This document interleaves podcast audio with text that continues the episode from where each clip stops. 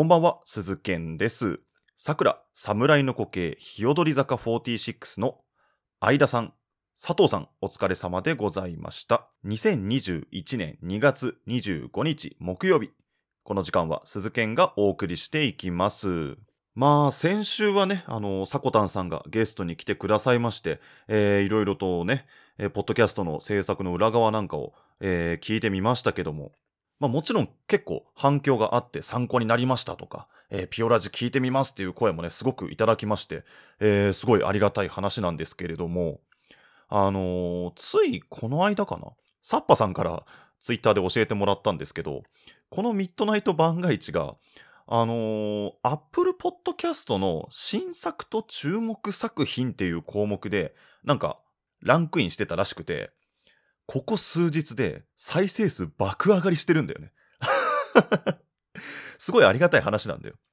突然なんかいつもの2倍ぐらいね、再生回数増えてて、これもさこ姉さんのおかげかな。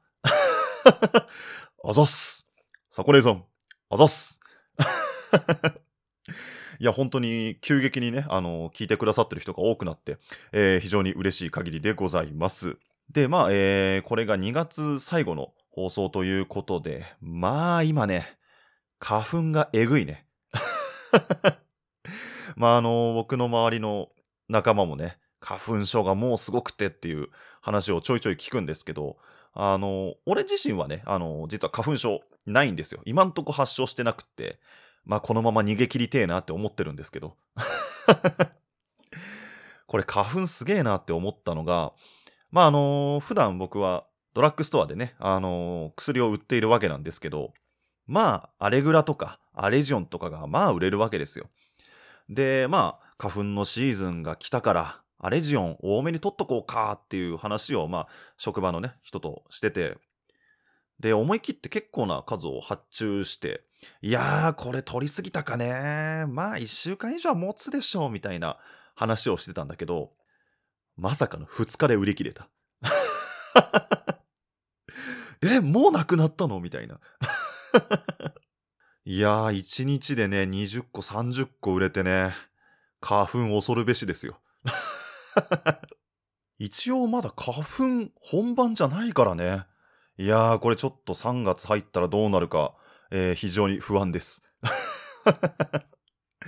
っていうのがまあ1個と、あと、まあ最近ね、あの、話全然変わるんですけど、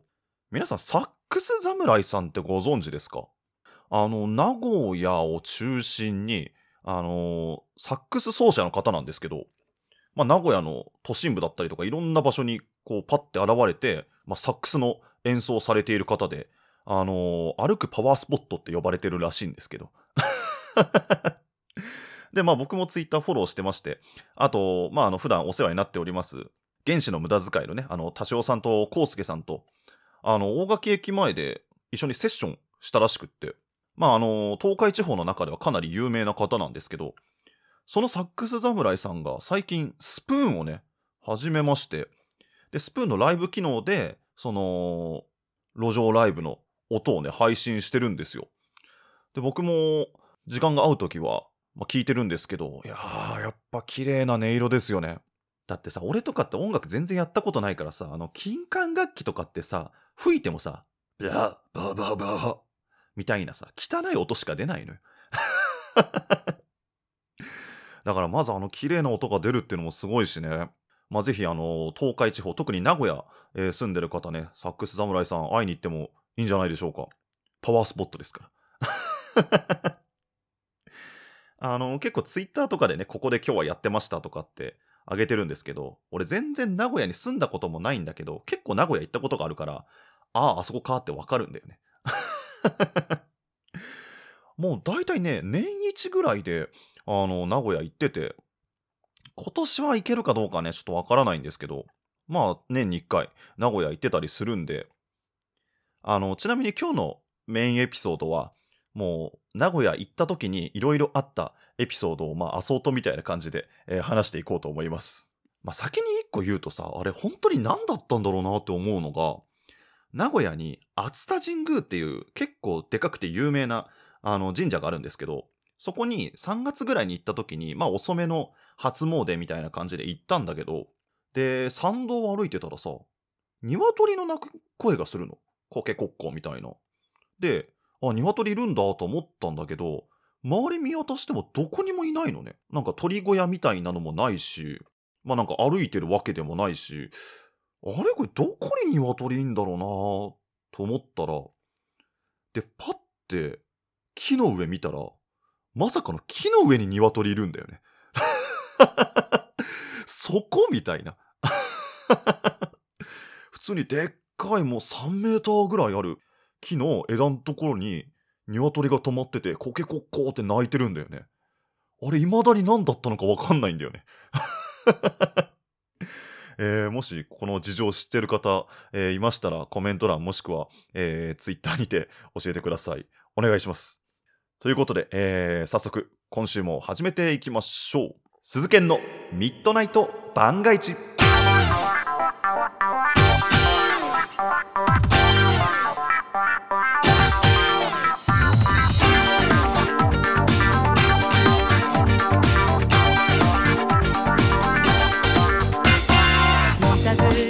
めましてこんばんは鈴研でございます。この時間は鈴研のミッドナイト番外地お送りしていきます。いや木の上にね鶏いたらビビるよ本当に。なんでそこにいるのかね本当に謎ですね。今もいるのかな？ちょっと会いに行ってみようかなって思いますけどね。あとは本当にちっちゃい話だけど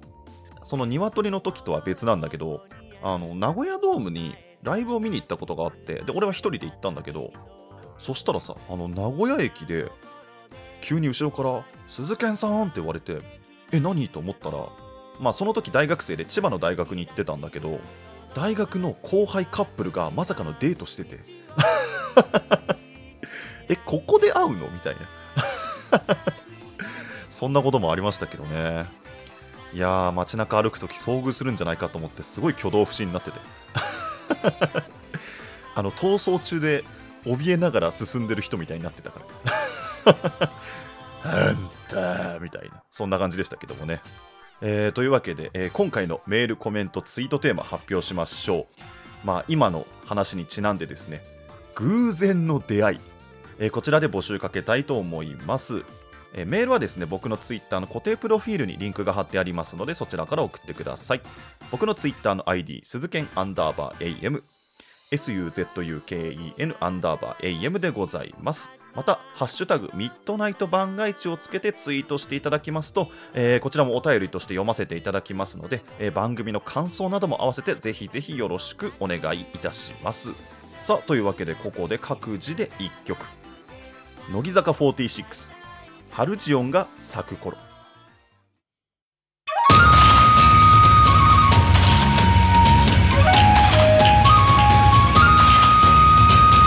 健のミッドナイト番外地皆さんこんばんはシシリことしーちゃんです。毎週日曜夜8時闘病生活を送りつつ日々思うことをつれづれなるままに発信していく自己満妄想ラジオ番組略して妄想ラジオ。じゃない妄想実現ラジオ。最近名称変えました。趣味で曲を作ったりとか歌ったりとかもしておりますので皆さんからリクエスト等いただけたらとても嬉しいです。TwitterID はシシリ0210こちらのフォローファンポチをして毎週日曜夜8時お楽しみに。ねえねえ原子の無駄遣いって知ってる？えー、知らないの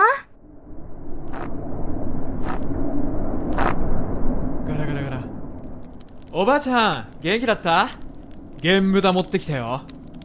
おやおや。毎週水道更新のポッドキャストのゲームだじゃね。寒かったろ。こっちで一緒に聞こうか。あーやっぱり知らなくてもいいかもね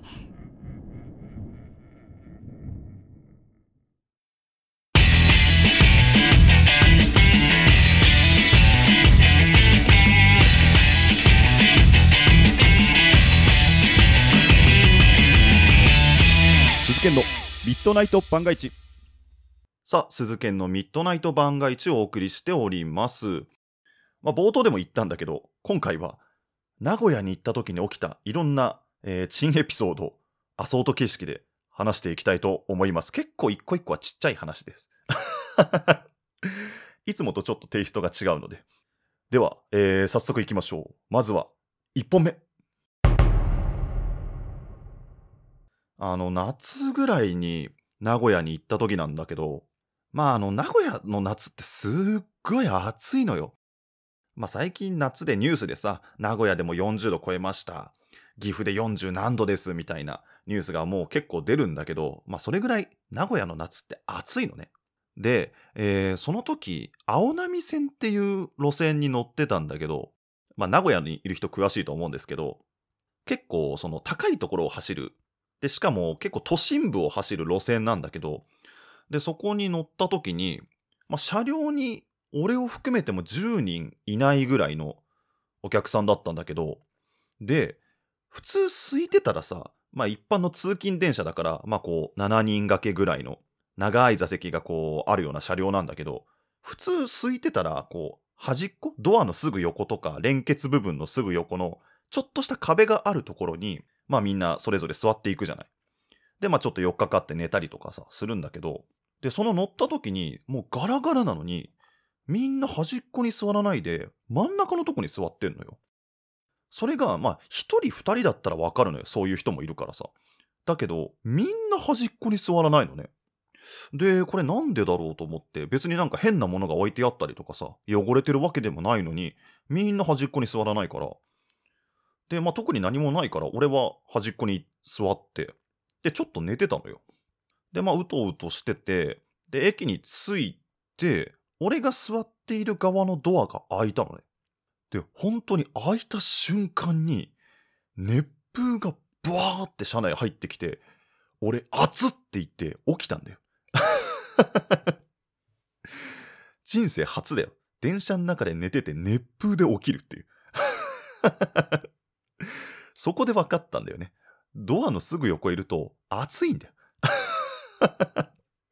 だからみんなそういう熱風とかが当たらない真ん中に座ってたんだよね。いやー、名古屋の夏、恐るべしでしたね。えー、これが1本目のエピソードでした。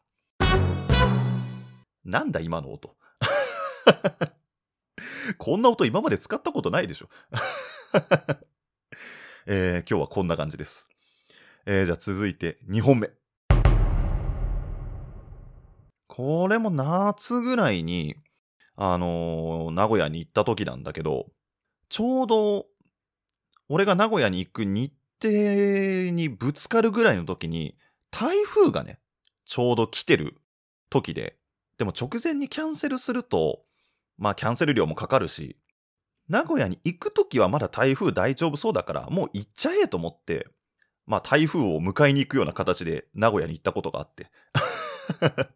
で、まあ、行った日の夜かながやっぱりすごい雨になってて、でも夜だし、まあホテルの中にいたから全然大丈夫だったんだけど、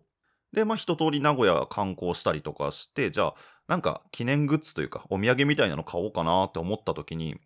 ちょうど行った時が、名古屋の地下鉄が開通して、何年か忘れちゃったけど、まあ何十周年みたいな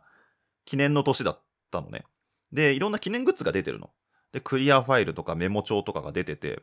ああ、じゃあ、結構俺クリアファイルとかメモ帳使うから、それじゃあ記念に買ってこうと思って、で、売り場に行って、じゃあクリアファイルとメモ帳くださいって言ったら、あー、すいませんって言われて、あれ、売り切れかなと思って。でも売り切れなんて書いてないのよ。で、どうしたのかなと思ったら、あのー昨日の台風で在庫が全部浸水して水に浸かって売り物にならなくなったんで、今売れないんですって言われて。まさかの台風で水使って買えないっていう。逆に売ってほしかったけどね。それはそれで記念としてさ。で、なぜかかろうじて残ってたパンフレットだけもらって帰ってきた。そんなこともありましたね。えー、これが2本目でございます。じゃあ続いて3本目いきたいと思います。まあこれ名古屋っていうかちょっと隣の豊田市に行った時の話なんだけど、あの俺 SKE48 が結構好きで、で、その SKE の中心メンバーだった松井玲奈っていうメンバーがいて、まあそのメンバーの卒業コンサートがトヨタスタジアムであるというので、俺それに行ってたのね。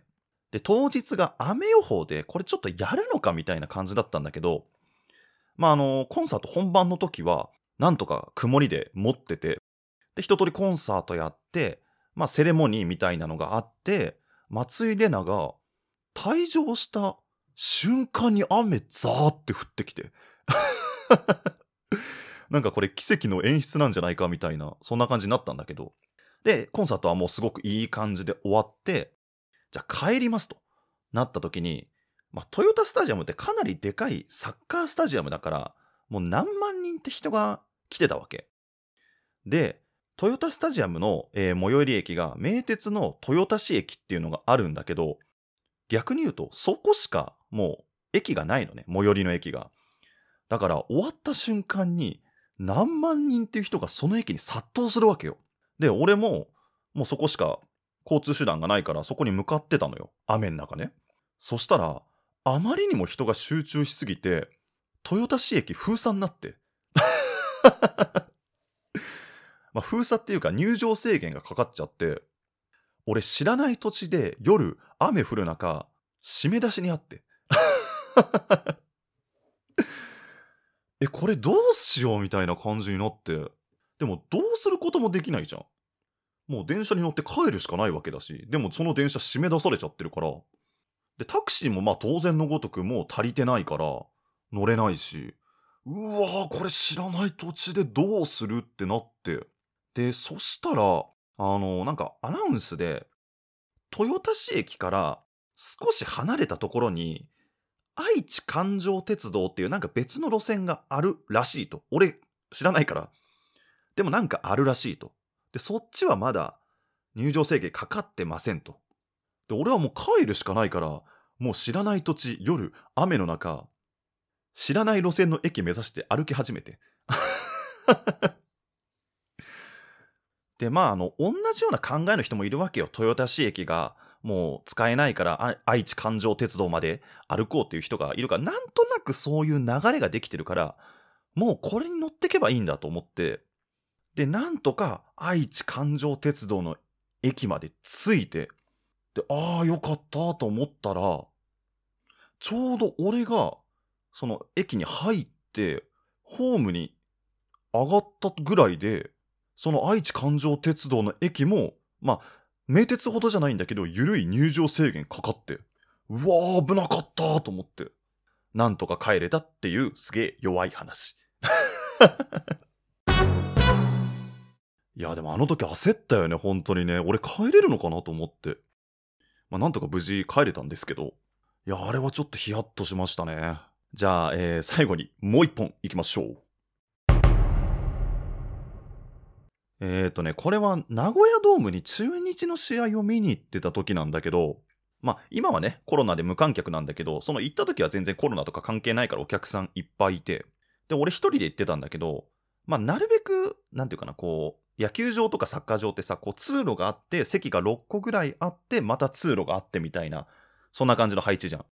で、俺は、なるべく通路の真横、そのブロックの一番端っこの席を取りたかったんだけど、その時空いてなくって、通路があって、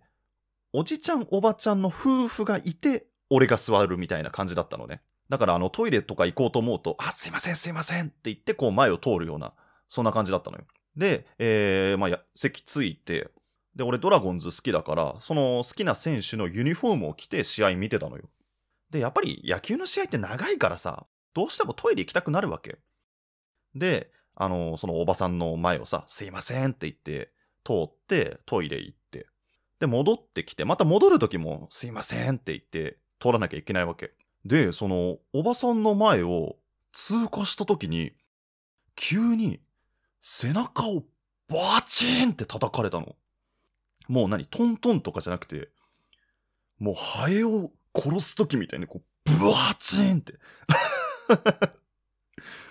思いっきり叩かれて、で、うわわってなるわけじゃん。もう反射的にすいませんって言っちゃって、で、うわ、足踏んだ？それともカバン蹴っちゃった？でもそんな感触なかったよな。で、別になんか暴言俺が言ったわけでもないし、うわ、なんだなんだと思って、で、恐れ恐れそのおばさんの方を見たらさ、おばさん笑ってんのよ。え、怖い怖い怖いと思って。え、何？と思ったら、そのおばさんがね、お兄ちゃん、あたしと同じユニフォーム着てるじゃないって言われたのね。はい？意味がわかんないじゃん。あのー要約するとですね、僕は、あの、大島選手のユニフォームを着てたのね。で、そのおばちゃんも大島のユニフォームを着てたのね。で、俺が前通るときに、だから大島っていうさ、背番号と名前が見えたんだろうね。で、おばちゃんは、あ、このお兄ちゃん私と同じユニフォーム着ている。嬉しいってなって、声をかけたくなったらしいのね。にしては強さ強すぎだよ。あら、お兄ちゃん一緒なのねって言えばいいじゃん。なのに思いっきり背中ブワチーンって叩かれて、もう俺心臓バクンってなって、ユニフォーム一緒だねって言われて。割に合ってないのよ。で、ああ、そうなんですかみたいな話して。もうそっからさ、もうおばちゃん的にはさ、このお兄ちゃん喋れるなってなっちゃって、もう試合中ずーっと話しかけられるのよ。この選手どんな選手なの？とか。なんか今この選手が打席立った時拍手起きたけど何なの？とかさ。もうずーっと話しかけられて。あれは怖かったなちなみにその試合、大島選手は4打数無安打でした。えー、というわけで以上、名古屋で起きた珍エピソードアソート集でございました。鈴研のミッドナイト番外地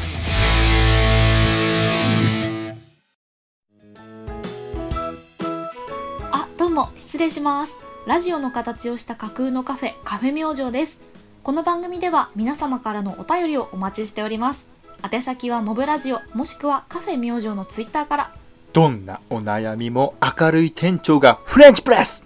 毎週だいたい木曜日にアップです。では、お邪魔しました。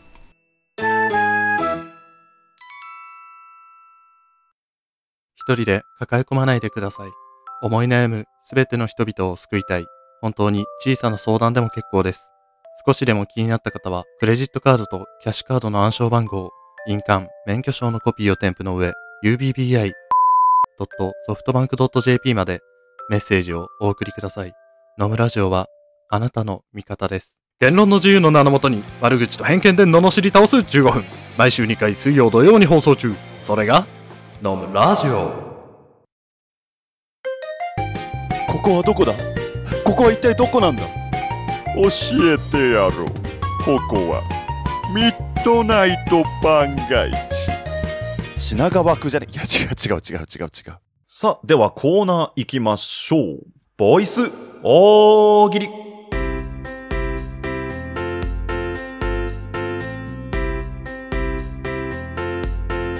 さあ、やっていきましょう。ボイス大喜利のコーナーでございます。このコーナーはみんなで大喜利を楽しんでいこうというシンプルなコーナーでございます。えースプーンで聞いてくださってる皆さんは皆さんの声で回答してもらったりその他プラットフォームで聞いている方はメールまたはリプライにて回答してもらって大喜利を楽しんでいくそんなコーナーでございますでは、えー今回やっていくお題目覚ましテレビの占いコーナーで12位になりましたどんな一日になる？まあごめんなさい12位はなんとか座ですって言った後にどんな一日になるかという、えーお題でございますではまずはスプーンでいただいた声の回答を紹介していきましょう、えーラジオネーム翔平目覚ましテレビの占いコーナーで12位になりましたどんな一日になる？ごめんなさい。最下位は、カニ座です。突然、カニのアレルギーが発覚してしまいます。ラッキーアイテムは、カニかまぼこ。カニ座でカニアレルギーね。絶対いじられるやつで、いやお前カニ座なのにカニのアレルギーなの？みたいな。今誰をモデルにしたんだかわかんないけど。カニカマはでも多分カニ入ってないよね。あれ多分かまぼこだもんね。ギリいけるね。まあね。生まれたくてカニ座に生まれたわけじゃないから。いやー、これはいじられ続けるんだろうな辛いね。えー、じゃあ続いてがメールでいただいた回答を紹介しましょう。えーラジオネームひげ。目覚ましテレビの占いコーナーで12位になりました。どんな一日になる ?12 位と聞いた同時にマグカップが粉々になり、トースターから射出されたトーストが天井に突き刺さり、蛍光灯が粉々になって降り注ぐ。すべてが嫌になる朝のスタート。最悪だよ。え、中2なのってなった瞬間にマグカップパリーン、トースターボーン、蛍光灯バリバリバリバリバリ。最悪だよ。きっと自分のその感情と電子家電が、なんていうかリンクしてんだろうね。AI 技術で。これは最悪だな。この後どんなことが、これあくまでもスタートだからね。この後何が起きるか、えー非常に不安ですね。えーありがとうございます。えーというわけで今回いただいたものは以上です。ありがとうございました。では最後に次回募集するお題発表しましょう。次回募集するお題。鬼退治に行ってきた感想を聞かせてください。まあ、桃太郎さんがね、鬼退治行ってきてますけども、この鬼退治行った人にしかわからないこととかね、まあ、武勇伝とかあるでしょうから、まあ、合コンとかでね、俺実はさ、鬼退治行ってきたんだけど、みたいな。まあ、そういった時にどうだったかっていう話を聞かせてください。えースプーンで聞いている方は、この後トークのページ作っておきますので、そちらから回答お願いします。その他プラットフォームで聞いている方は、メールまたはリプライにて回答お願いします。えーメールは僕のツイッターの固定プロフィールにリンクが貼ってありますので、そちらから送ってください。僕のツイッターの ID、鈴剣アンダーバー AM、suzuken アンダーバー AM でございます。また、ツイッターでハッシュタグミッドナイト番外地にてツイートしていただきますと、えーこちらも回答を受け付けております。というわけで次回募集するお題は鬼退治に行ってきた感想を聞かせてくださいです。皆様からの回答お待ちしております。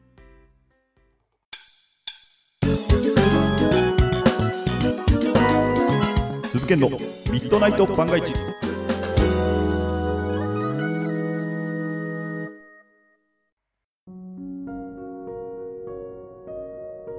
16世紀に滅びた謎多き文明、インカ帝国。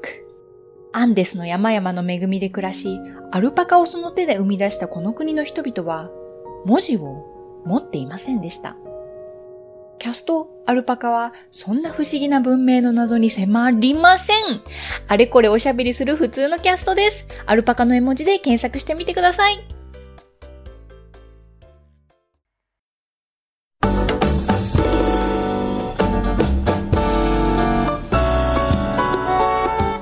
毎日頑張るあなたのお疲れ様のひとときに一緒に乾杯しませんか？ナイトキャップレディオ定期で更新中。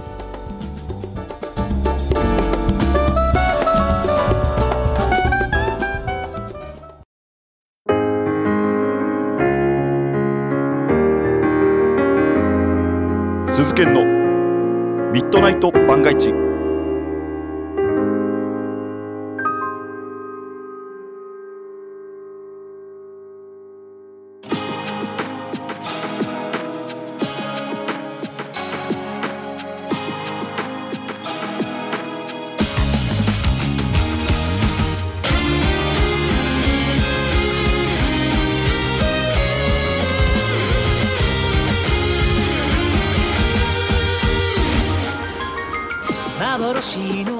きました。鈴研のミッドナイト番外地そろそろお別れの時間でございます。